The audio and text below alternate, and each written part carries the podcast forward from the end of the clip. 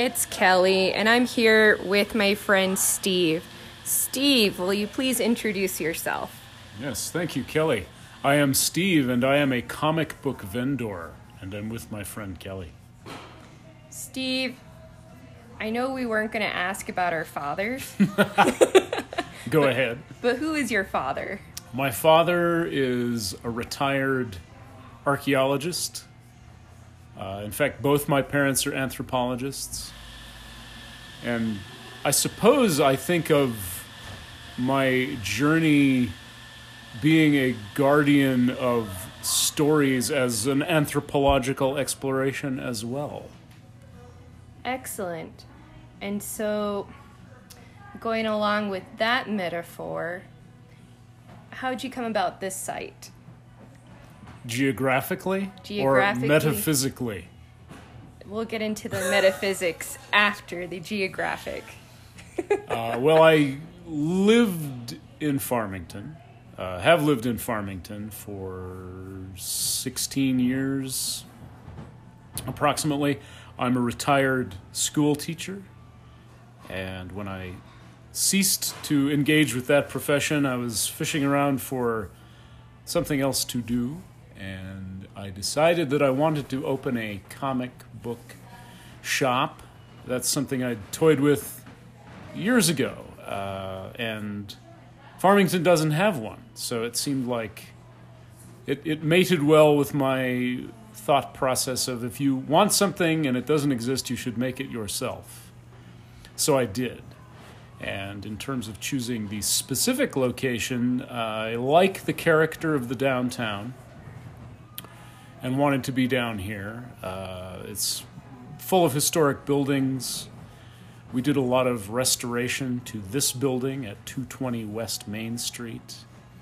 Uh, our landlord was very generous about letting us do what we wanted to the space, and it had been remodeled. It's a it's a 1925 building, and uh, had been remodeled many times over the decades. There were a lot of layers to remove, and underneath them, many of its original features were intact. Uh, horsehair and plaster walls over lath, original hardwood floors. They did need to be refinished, but they were there. Uh, the original pressed tin ceiling was underneath a crummy suspended ceiling and in mostly good condition. Uh, the downtown is in the midst of a renovation project that will bring a lot of traffic back down here. So it, it seemed like a good time to tap into that energy of renewal and, uh, uh, you know, the, the old meets new. So, so we're getting like free public Wi-Fi and piped-in sound and new landscaping down here, but uh, we're also able to uh, exist in a, an historic place as well. Coming up on a hundred years, you know, this building. If we make it to 2025, So, thinking about the free Wi Fi and the shop itself, that means that this spot is going to be a prime Pokemon spot, right? oh yes, you you must catch them all. Catch all of them over here. So, I have this question. When I enter the shop, it feels very much like home. It's very cozy and it's extremely comforting because of the comics, the literature, all of the Warhammer gear, the cosplay gear, and for someone who's unfamiliar with all of that, how could this still be a shop for them? That's a it's an excellent question. I th- I think the warmth might transcend the product lines. There there are many deliberate attempts, intentional attempts to make it a place that's colorful and lit in a way to suggest warmth. Uh, we have ambient music. So e- even for the uninitiated, I think it's a space that's comforting, if not like like for the initiates, it's almost a sacred space, right? But, yeah, I'm uh, gonna initiate all of my non nerdy, non geeky, just I don't even know how they're my friends, but I'm gonna bring those people here. This is a safe place to initiate them. So, for the people who are listening, how would you explain in your own terms what cosplay is? It's really just playing dress up. Cosplay is a is a fancier term, but uh, every youngster remembers digging through a trunk and you know putting on funny hats or grandma's scarf or or uh, pinning a towel around your neck to simulate a cape.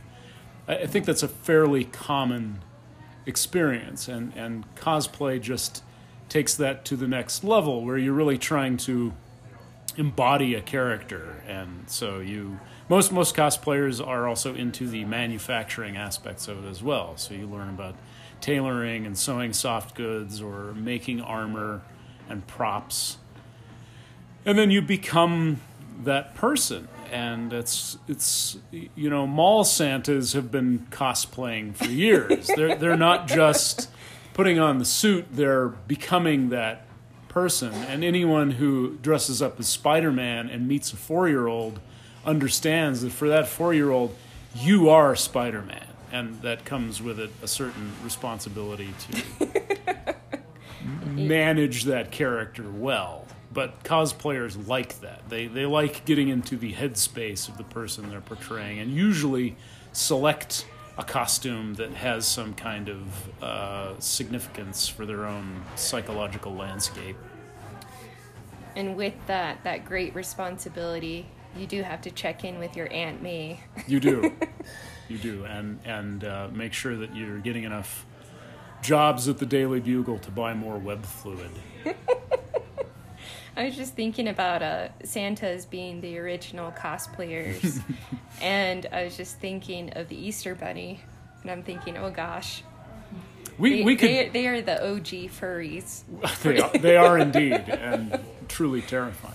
We could go way further back than, than Santa's, though. I mean, there there is something shamanic about assuming the mantle of a figure of power, right? You A know, persona. uh, the most primitive Stone Aged people putting antlers on their heads were cosplaying in some way, and and even though there are fewer ritual aspects, I think the idea of imbuing yourself with power from some kind of other iconic figure by putting that on is uh, still significant, and it's significant for the cosplayer and for the audience with whom they are participating in this particular kind of theater.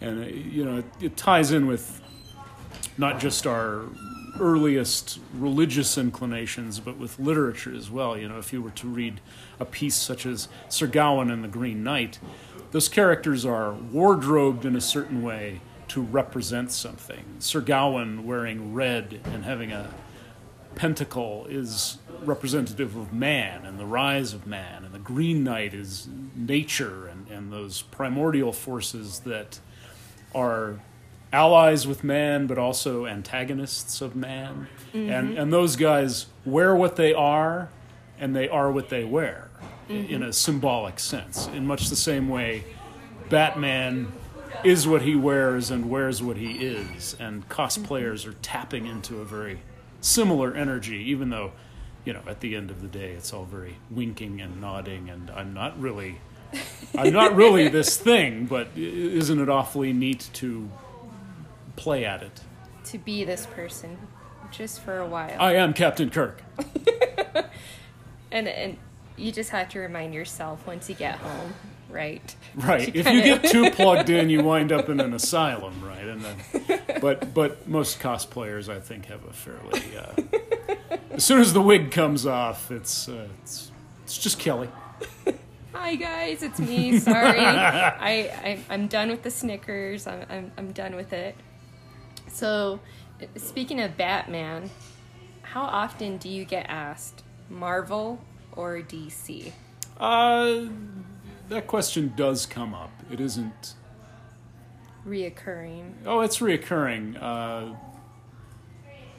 and I certainly have given it plenty of thought. And, and over the course of my own life, that kind of it, wasn't necessarily brand loyalty. It was just that the character of one publisher or the other was doing more of what I was interested in at the time. So as a little kid, I read more DC comics, and then in junior high, I was a Marvel guy, with the exception of Batman. I always had to get the Batman books.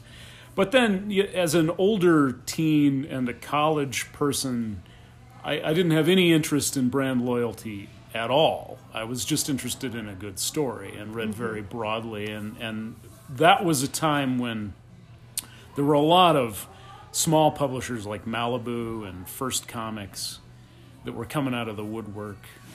And uh, Vertigo was an imprint that Karen Berger started over at DC, and they were doing things like The Sandman and the, Swa- the Saga of the Swamp Thing. And it was a great time for an aging reader to get back into comics because there were so many things that were aimed at mature readers.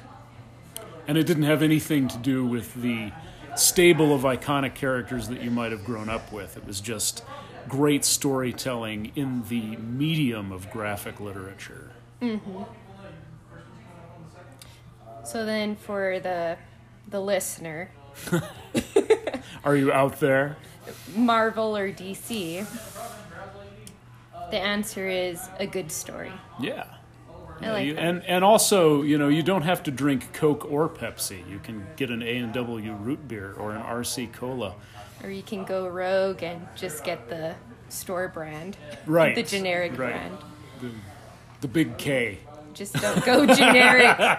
what would be the big K for comics? Oh my gosh, Oh. that's a horrible thing to to uh, have to foist on some poor publisher.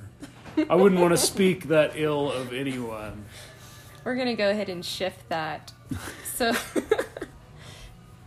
I one thing I like about this store is how family friendly that it is, and I was just thinking about my son Aegon and how much he loves all of the the kaiju mm-hmm. monsters, the the monster monsters.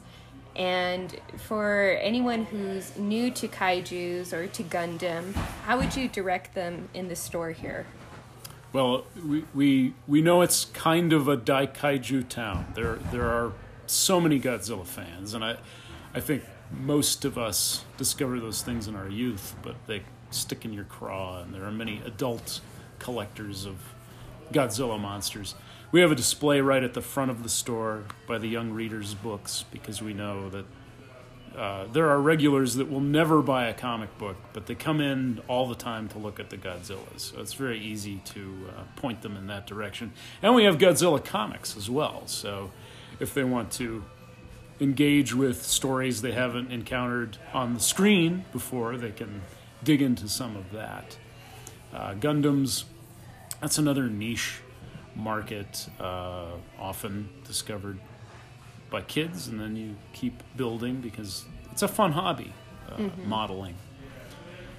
And we do keep a lot of Gundams on hand. Sometimes we sell through to where there are hardly any, but uh, we we try to keep up with that. There is a, a niche demand for that, and and they're pretty easy to find. We keep some with the Japanese comics, the manga, because that's one associates Bandai hobby with Japanese culture and Japanese comics. Uh, Gundam Thunderbolt is the current Gundam series. I, I think that there has probably been an ongoing Gundam manga for the last thirty plus years. It's uh, it's a long running series. So, let's say for a middle school aged child, actually, I have to retract that because you're not a child anymore. Let's say student.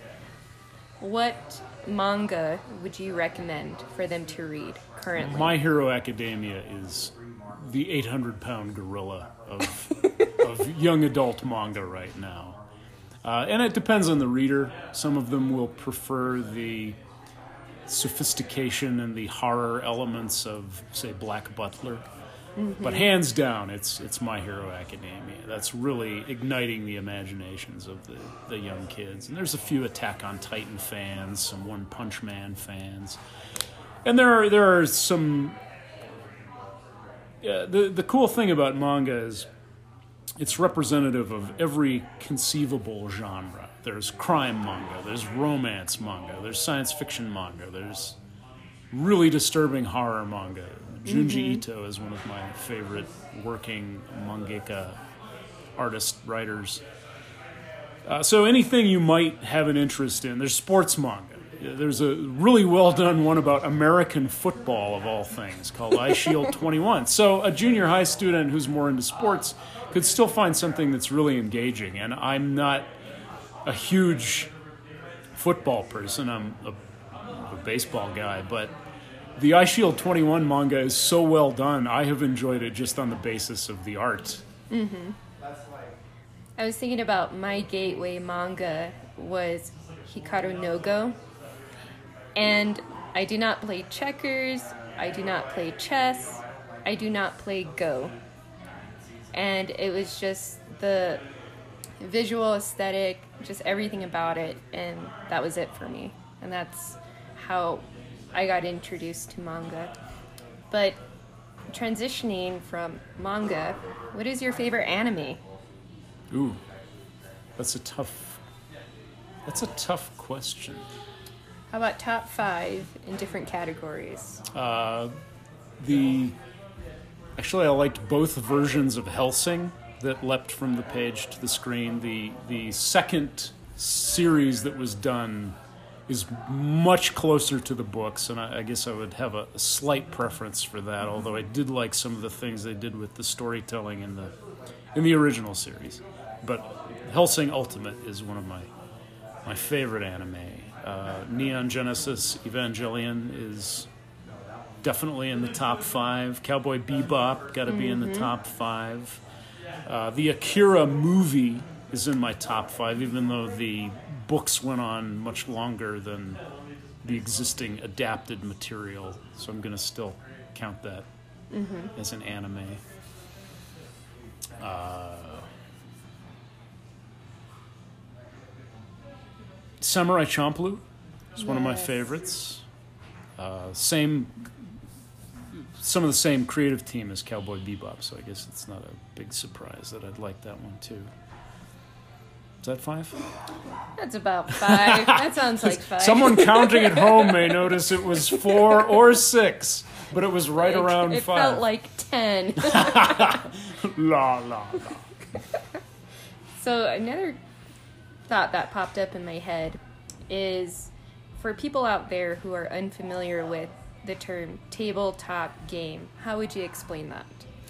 Uh, there, tabletop games could encompass a lot of things. Uh, pen and paper RPGs are essentially still tabletop games. So theater of the mind type games like Dungeons and Dragons, which you can also do fully rendered with terrain and miniatures, but you don't need that. Really, all you need are the books, the dice, the paper, and the character sheets uh, and that is still tabletop. We sell Warhammer, which is Games Workshop's strategy game, and there are, there are two families of that. There's a fantasy version that's uh, was originally more like J.R.R. Tolkien battles. Uh, it's since evolved to have its own specific mythology, the Age of Sigmar, which ties in loosely with their science fiction game, which is Warhammer 40,000. It takes place in the 41st millennium, and there's a Terran empire that's kind of like the Holy Roman Empire, only super depressing. There's And- there's no wine. There's there's there's no relief of any kind. There is only war and fighting and death and incursions of demons because we accidentally opened a rift in space trying to do faster than light travel and uh, there's alien species there's bug monsters that just want to eat you and absorb you into their biomass and make more bugs and there's hostile alien races and it's a mess Is there ever an alien race that's not hostile? Uh, you know, I, I, I'm a big Star Trek person, so the, that that that speaks to the coexistence of diverse species. How would you explain Star Trek to someone who's very just only Star Wars?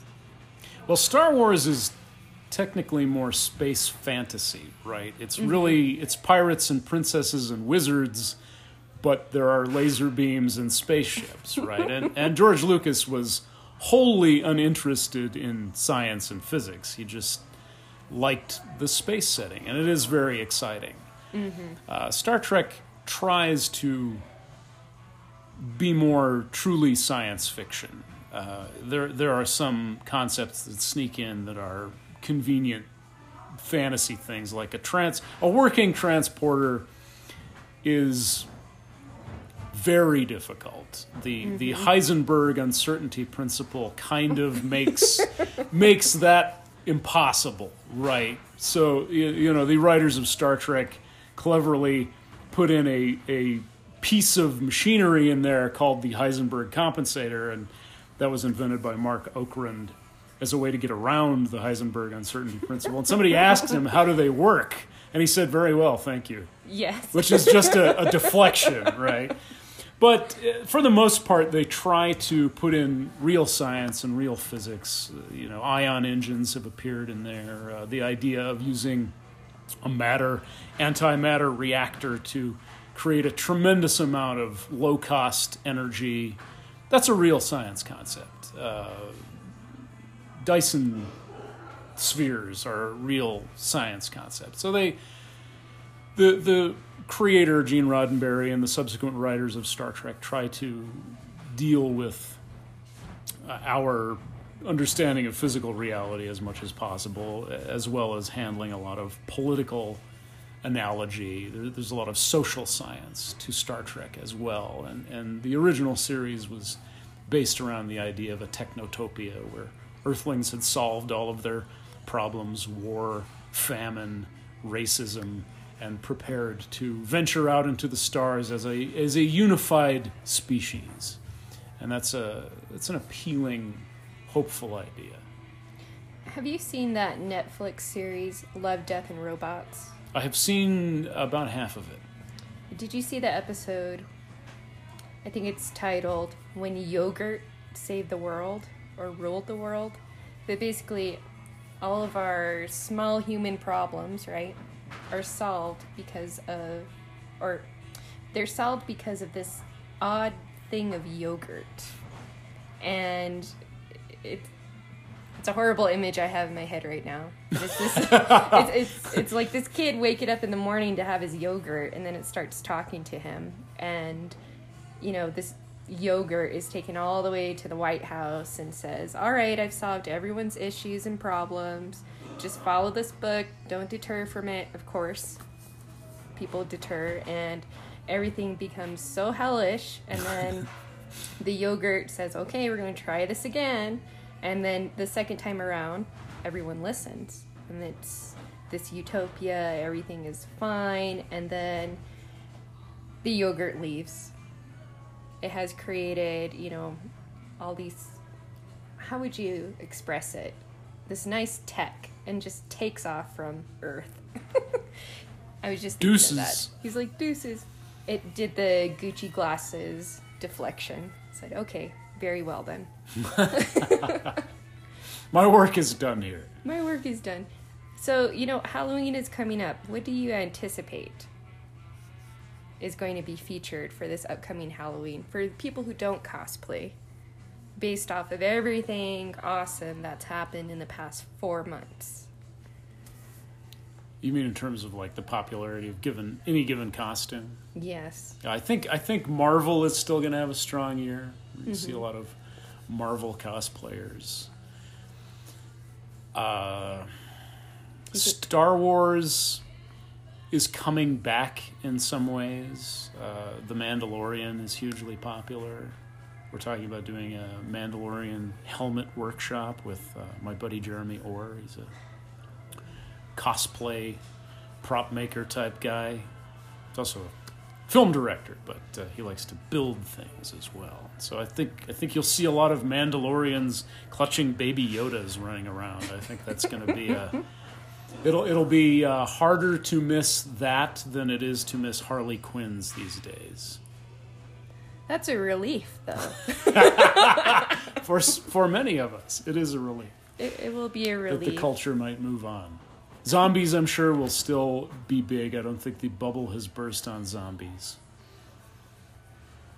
So I'm just thinking about, you know, kiddos in general who probably grow up in these homes that don't really understand their teenage angst, especially when it comes to comics, manga, or anything that you would pretty much see in the store.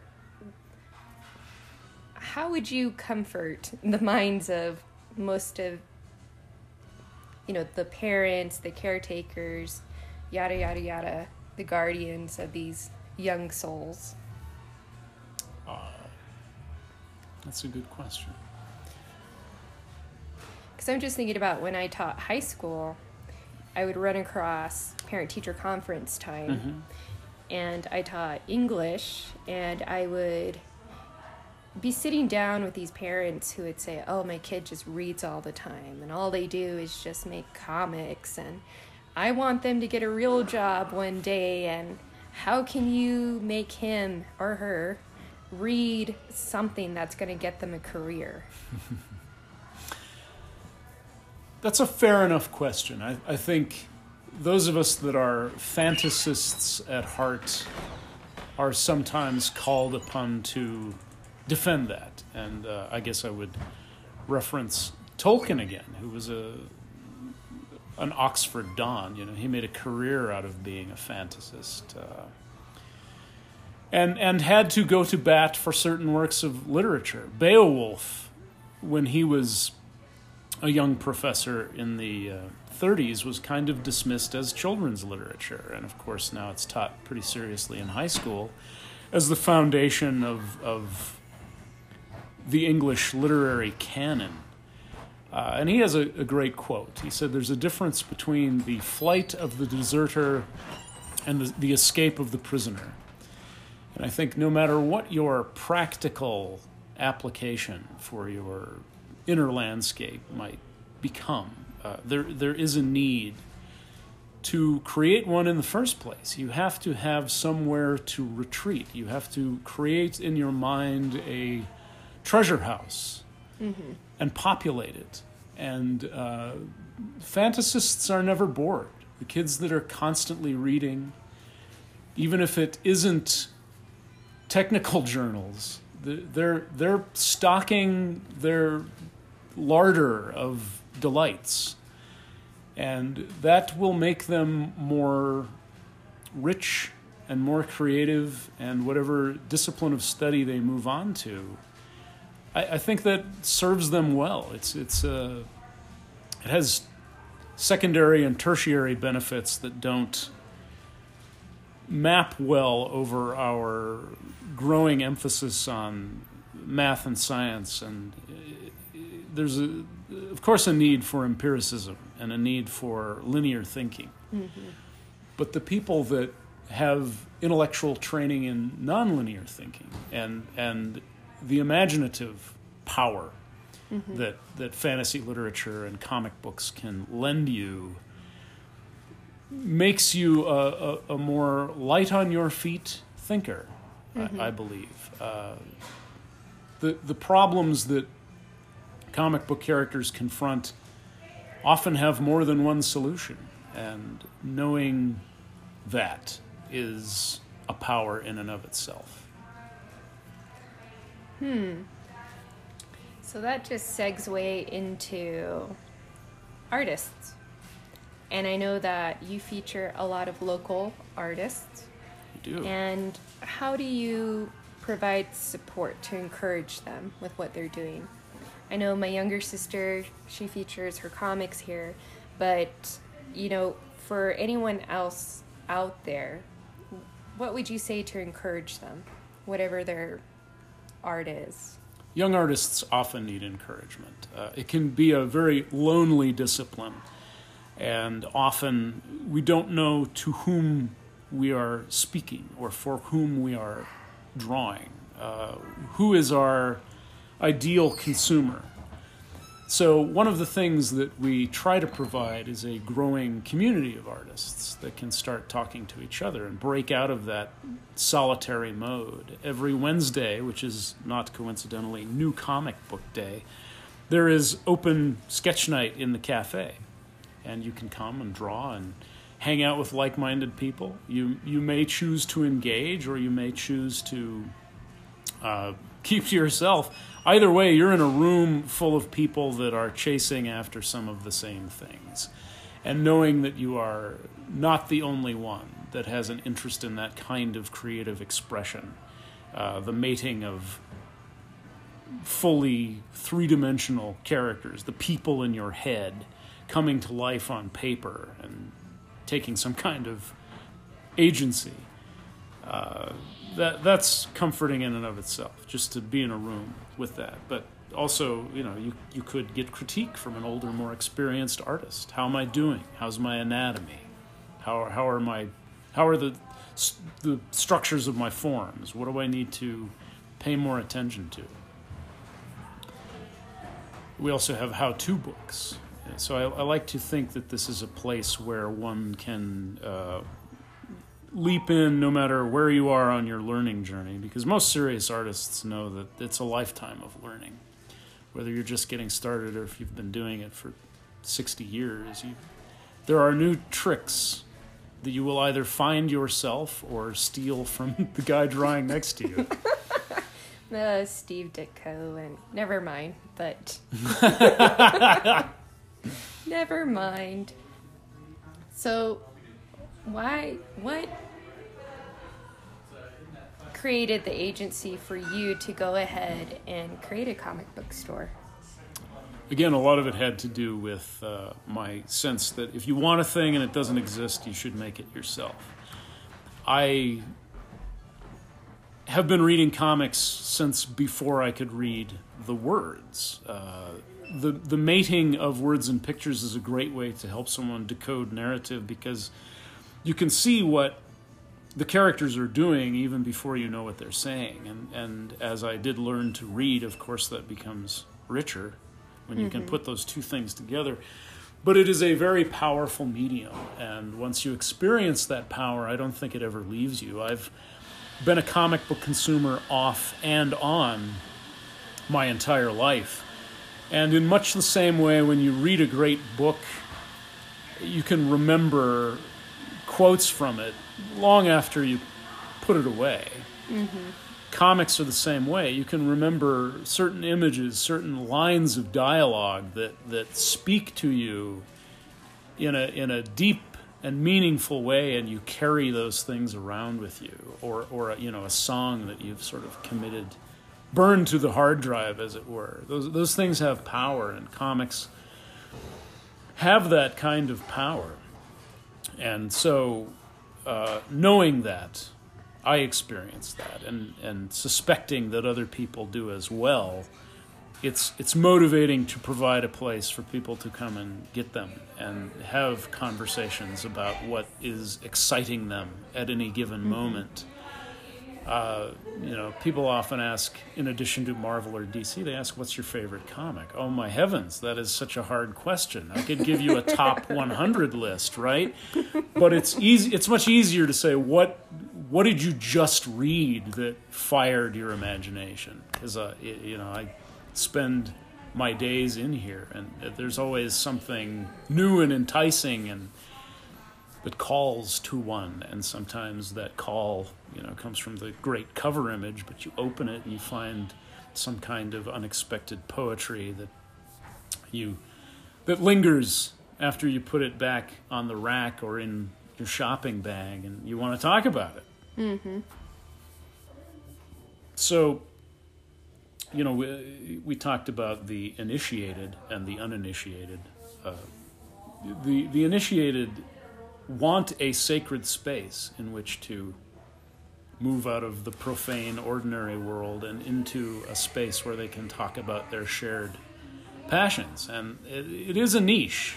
So, it, in much the same way that one might find one the practitioner of some odd religious sect and seek out a community of fellow devotees. That's what this is as a mm-hmm. physical space. It's there for that. It's a safe place to go ahead and, you know, find that community with others who also relish in that. Uh, it, I wouldn't say safety net, but the womb of everything, of all the stories, and all the stories are just interwoven and mixed together, and it just holds you tight. A fabric, Yes. a cocoon, A cocoon. This is a cocoon for nerds. and we will all emerge as Mothra. oh, goodness. So, you know, over there, I noticed that you have a cafe. And We so do. I'll leave you with this last question. Because I had asked it in your very early days of emergence, uh, being a shop and everything. Will you have porg on the menu? Roast porg definitely needs to be on the menu. It does. A roast porg sandwich. I like it. Cool. Thank you very much. Thank you, Kelly. I appreciate the opportunity. No problem. So, tell me your business hours, the fun things, all that, just to go ahead and give people some information about how to come over here. Our hours are slightly irregular. Uh, we usually open by 10 in the morning. The cafe opens at 8 a.m. every day. Uh, there are a couple of weekdays where we close at 7, but on New Comic Book Day, we're open from 8:30 a.m. to 8:30 p.m. And we're open until 9 p.m. on Friday and Saturday. Woo! Real crazy. We are nuts. Uh, and we do have a special event coming up this week, which has enhanced our Friday a lot. Uh, we're going to be watching the new Star Trek show with the uh, small group Friday evening. Uh, and it's really nice to experience art in a community setting. Uh, it's a different experience than watching it home alone on the couch when you're next to somebody that oohs and ahs at the moments that are supposed to pluck at our heartstrings or laugh that the dog's name is number one. That's it's really neat, Yes. and we'll probably be doing more things like that. It was very encouraging, and cosplay workshops. If you check our Facebook page, we do we do events. Uh, it's National Gorilla Suit Day on Friday, so we'll have some gorilla suitors wandering around. Uh, some special deals on any comics with apes in them.